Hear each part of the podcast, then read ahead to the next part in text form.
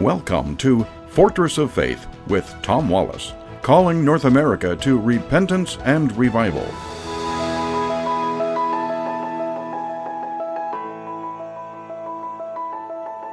Well, we made it back once again to the corner of truth and courage.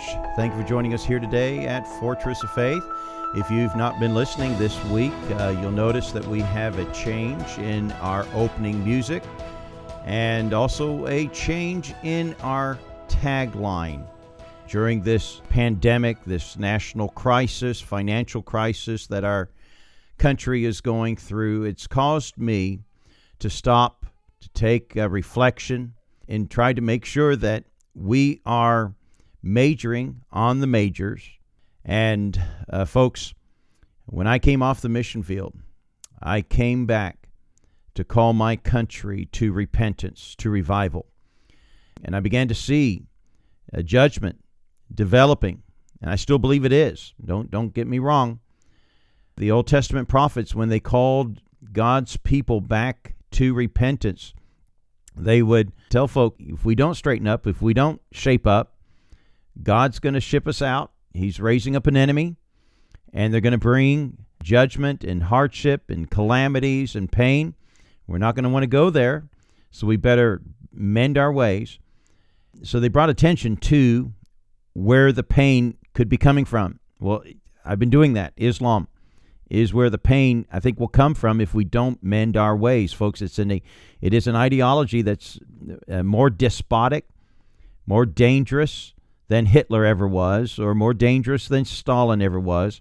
And the reason why is because it has legal protection in our country under the First Amendment because it's packaged as a religion.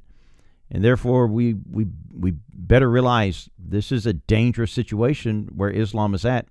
But, folks, that's not the main thing. That's the judgment. The real issue is our need for repentance and to return back to God, for God to revive our land once again.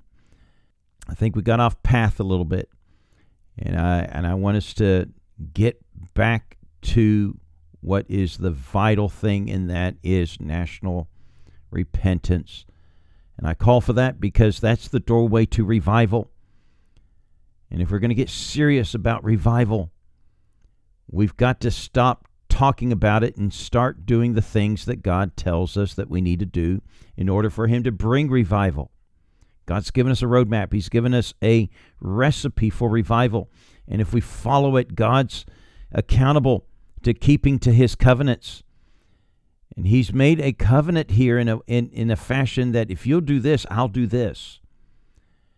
And we want Him to do His part, which is to uh, hear our prayers, forgive our sins, and heal our lands, like He said He'll do in Second Chronicles 7.14. But He'll only do it when we do our four things. That's to humble ourselves and pray and seek his face and turn from our wicked ways. And so, folks, I, I, I replayed for you the broadcast we did a couple days ago, not because I really planned to. We had trouble with our uh, studio computer yesterday, and we weren't able to get out our program, and so we replayed that. But I, I wasn't too hurt and too upset about that because um, uh, we announced the start of a revival prayer room that you can join us virtually. You can do it uh, for those of you listening to us on the West Coast on KARI, my home station. It'll start at 9 a.m. For those uh, that are on the East Coast, it'll start at lunch at the lunch hour at 12 noon. And we're following what um, uh, what Lanphier did back in, in 1857. He was led of the Lord to call on people to give this hour, their lunch hour, to the Lord in prayer and seek God for revival. And revival broke out in five cities in America. And it began because of what they call the businessman's lunch prayer rooms. And I'm calling upon people to join us virtually in this time, the lunch hour on the East Coast, 9 a.m. for those on on um, uh, on the West Coast, and they can give that hour to prayer. And we've been doing it, and oh, what a blessed time it's been. Now, if you want to do this, you can join us by clicking on a link at our website, fortressoffaith.com. That's fortressoffaith.com. If you don't have access to a computer or a smartphone, Uh, then you can call in. There's a number that you can call. We've got a few different number options to choose from if you're in Canada, if you're in the United States, and we'll be glad to we'll uh, be glad to furnish that to you. It's on our website at fortressoffaith.com, or you can give us a call at our office 800 616 0082. That's 800 616 0082. One of the reasons our country's in trouble is because we've allowed the gospel to be watered down. The the the churches in America and in Canada and, and pretty much here in the Western world today have allowed humanism into their church, into their doctrines. And uh, the Bible says you're to be the salt of the earth. Well, salt, once it gets mixed with other compounds, it loses its saltiness.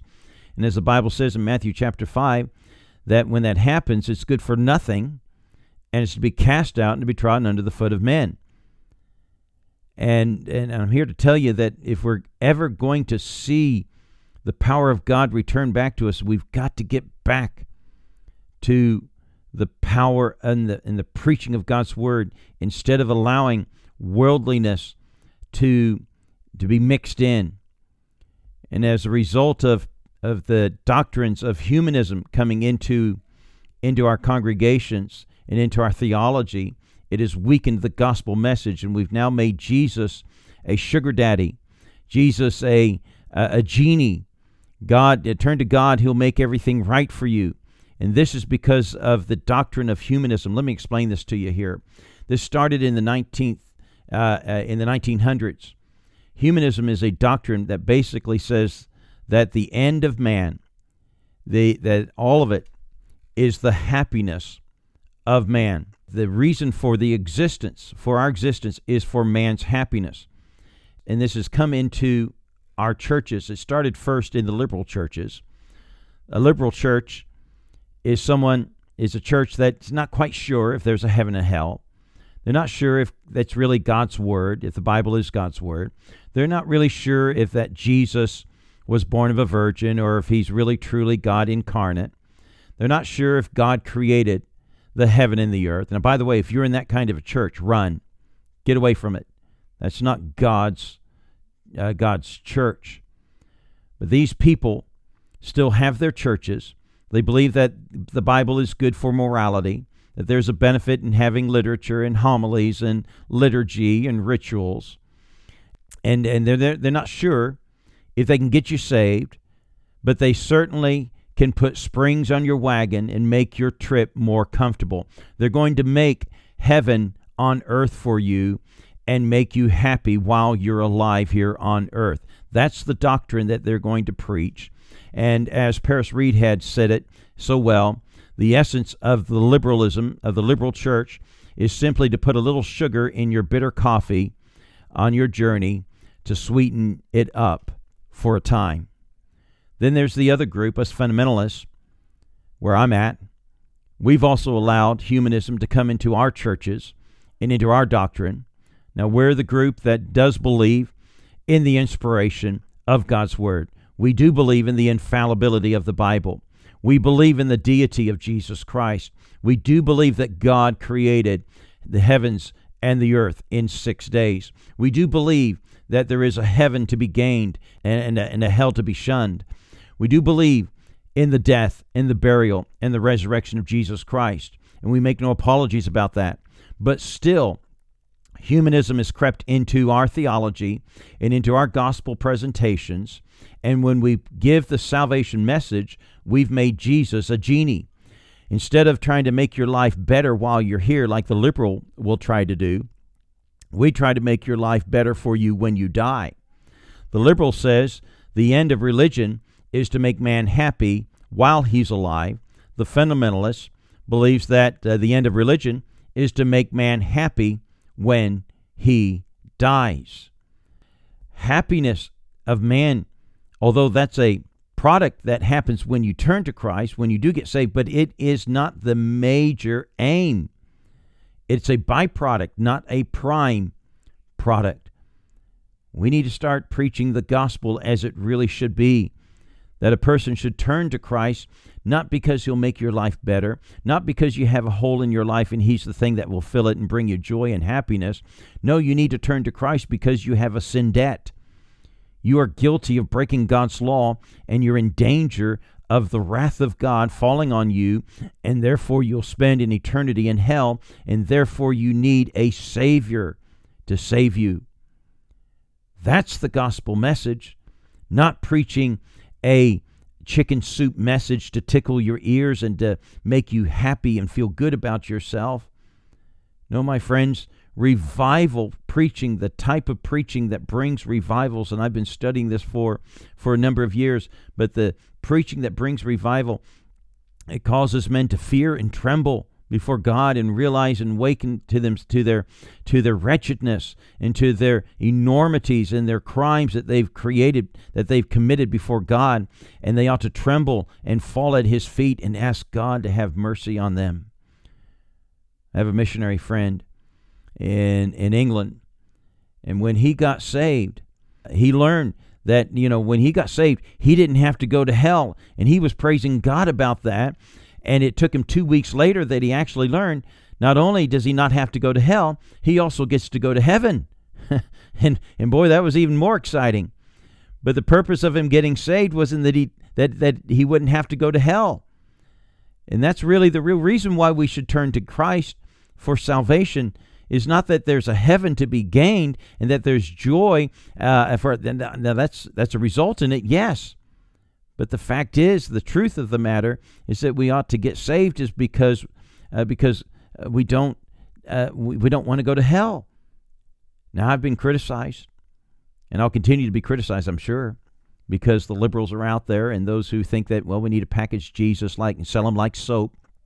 He'll clean up their life, and if we because I was taught this in Bible college, and I went to a good Bible college, but this was taught if you can tell, you know, if you can sell Jesus like you sell soap, then you'll build a big church.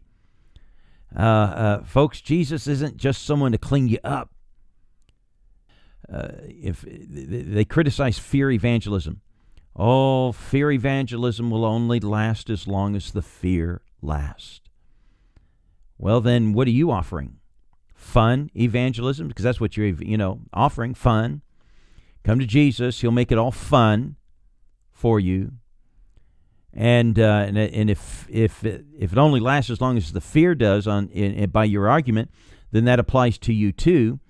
Then it'll only last as long as the fun lasts. Folks, I did buy into this early in my ministry, and I started watering down the gospel message a little bit, and I got tired of it. I got tired of it because people were getting saved, but they weren't being changed. They didn't have power over sin. And I'm here to tell you, God never saved anyone he didn't change. We become a new creature. You get transformed. It's the power of God. And oh, how we need to return back to it, folks. And we need a returning back to God. So I invite you to join us in prayer. If you're watching on KARI, if you're watching us here today, this morning on KARI, uh, we're about ready to start our prayer room right now. If you can, join us at 12 noon Eastern Time 9 o'clock Pacific time. Let's call out to God together and show Him our sincerity.